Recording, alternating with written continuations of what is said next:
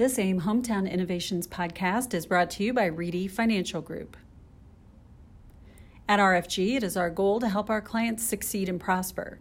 We make it a priority to evaluate and understand each individual client's financial needs and goals, offering practical and creative solutions that accomplish our clients' objectives. We achieve this by taking a comprehensive approach to all governmental financial advisory services we offer. This allows our team to empower our clients through education, evaluation, and guidance on the financial landscape entrusted to them. It is only possible through the relationships that are built with local units of government, professionals in the industry, governmental trade agencies like our partners at AIM, as well as at the very core of our own team. So come and see what RFG can do for you. To learn more, visit reedyfinancialgroup.com or contact us at 812 522 9444.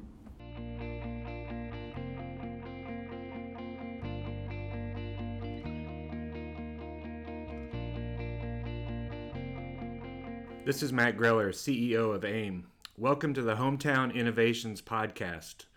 Join us as we share ways our municipalities are positioning themselves for the future, thought provoking interviews with state and local leaders, and more. Thanks for listening as we tell the municipal story.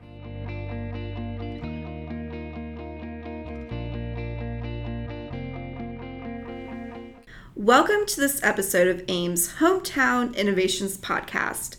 This is Chelsea Schneider with AIM, and today I am with Indiana Bond Bank Executive Director Mark Wuellner. So, thank you so much for being on the podcast. Thank you for having me. Very excited. Yeah, so we're going to be talking a little bit about a solutions event that the Indiana Bond Bank has coming up. But I wanted to start for our members with an overview. You know, tell me what the Indiana Bond Bank is. Absolutely, thank you. Our Indiana Bond Bank, our mission vision is to help local units of government achieve their financial dreams and realize create thriving communities where their citizens um, can achieve their particular individual dreams. And we do that through a number of solutions, and we assist uh, I think for your members in particularly, cities and towns uh, critically, uh, but also it's any local unit of government, whether it's a library, a school, township, a county. So we work with a number of programs uh, to assist achieving um, financial stability, all the way from kind of the traditional bond issuance you might think of in our name, Indiana Bond Bank, down to uh, you know, equipment leasing that we work with cities and towns if you need to to bring on new street sweepers or road graders and, and need competitive financing for that, we provide that uh, provide fuel budgeting stability, uh, construction financing for cities and towns. We've got this wide menu of ways that we we really impact and try to make uh, facilitate solutions locally. That's great. So a really strategic relationship with cities and towns, you know, coming alongside them, um, giving them information, solutions for their challenges and the opportunities that they face. So absolutely, we work with every community kind of hand in hand to make sure that uh, we can deliver the the solution that they need to address their particular challenge. And with that, so broad mission, right? A lot of things on your all's plate, but right. you also have this really cool event that you've started, the Flipping Finance Challenge. Um, tell me a little bit about the event, and I, you guys just wrapped up your first year, and you're entering your second year. So right, Flipping Finance Challenge is something that was born out of us seeing as we worked with communities that you know we couldn't solve every particular challenge with a different program bucket. You know, as as beneficial and as diverse as our programs are, um, you know, there are needs that communities have that are, um, you know, perhaps sticky challenges that they've wrestled with for a number of years. And there's, if there were easy solutions, we would have found those a long time ago. And there's also things that, um, you know, that are kind of those back burner in three to five years we need to make sure we're thinking about, but those often get kind of succumb, you know, they succumb to the daily fires and um, all those other pressures that you have locally. And so, you know, really, we saw that need and we thought, you know, how might we deliver a solution that may not be a, a bond bank solution, it may not be a, a program that exists, or it may not be a, you know a particular bucket, um, because we really believe it's our role and responsibility not just to say, hey, if you fit in a bucket, we're happy to help, and if you don't, kind of good luck, see you later. And so really Chelsea born out of thinking kind of transformationally, not just transactionally for communities. That's amazing. Tell me about the first year and what happened at the event. Yeah, so the event itself really was uh, the bond bank convening um, three, munis- three municipalities, uh, cities and towns, and then bringing them and their challenges, as we talked about. And then we convened this group of innovators, and these are people who, from all walks of life, a very diverse group, and kind of combined uh, challenge solvers and challenges and the subject matter experts from the communities around. And uh, over an 18 hour period, it really challenged our innovators to say, design solutions for some of these challenges uh, and kind of this breakneck pace, very short time frame. And so they did, which was really amazing. We had an, it was a really unique event overnight um, at a co-working space because we really for communities they've talked about these challenges forever. You know we have a bias toward action so let's see what we can what can we do? You know what might we do? We're not going to develop perfect solutions but let's let these communities leave in 18 hours. Uh, you know they bring a problem friday night and by saturday afternoon they're walking out the door with a solution and so i think we accomplished that and what I thought was really neat, your challenge solvers come from all areas of the community. Um, you know, talk to me about the people who came to the event who took these challenges and presented, you know, these solutions. That's a great question. Yeah, we really believe that it, fundamentally the innovation is driven through diversity, and it's diversity of background, you know, traditional uh, race, sex, but also you know education and training and different perspectives. And we really believe you bring those together um, and bring fresh eyes and you can create solutions. And so we had 90% of our participants had no municipal finance background, no public finance background. And that was super intentional because we, you know, we could have that conference with the, the bankers and the municipal advisors and the lawyers and the bond bank and probably have the same conversation we've been having for like years, right? But by bringing, you know, new people, they thought, you know, they challenged us, you know, what if we thought about it differently or, or you know, why couldn't we? And they really help, I think, crack some new ground for these communities and, and you know deliver some some really thoughtful solutions, which was which really cool. It's just it seems like such a unique event to the state as well. Tell me, what were the solutions? Can you give me an example of maybe a challenge a community brought, and maybe a you know sampling of the solutions that they gained from the yeah, event? Absolutely, absolutely. So our challenges, we had, we challenged our communities to think broadly. And so we did a part of the benefit I think for the communities was we did a, a kind of a pre-consultation, facilitated brainstorming with them.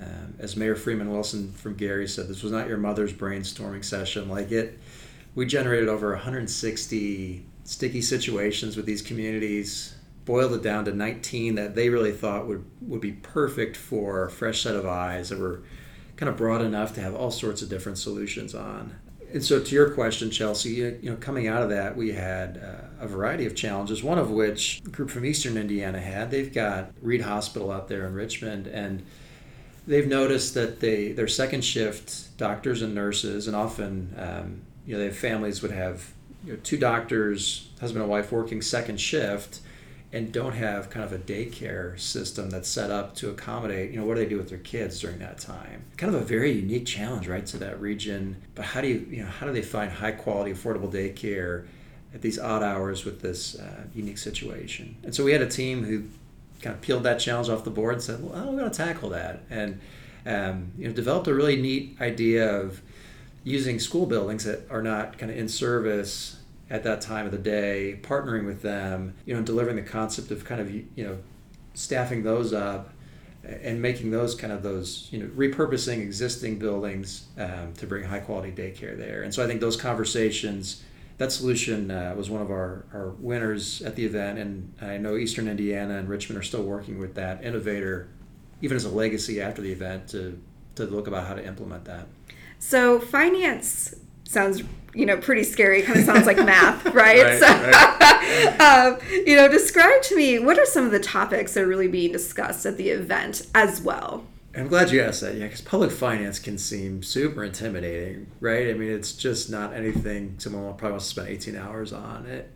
And really important to say like bond bank views public finance as community development and quality of life it's just community development through a financial lens. And so if we're not thinking you know about ways to make our communities more vibrant and vital then i think we've missed the boat if we're looking at public finance through a super narrow lens and that's just our our philosophy and our culture. And so that bled through to the event where you know we asked these communities to to think more broadly. And so we had challenges that kind of crossed four buckets. We had kind of urban planning challenges Um, and that was you know from helping Gary kind of think about how to you know repurpose low density areas that just through through population decline they've had you know challenges. How you know how might they kind of right size their their city? We had tech and connectivity challenges as communities look out three or four years. They think about internet of things you know how might they utilize you know those upcoming technologies and and that left a lot of kind of blue sky for our innovators to work within. We had some health and environmental challenges. I mentioned the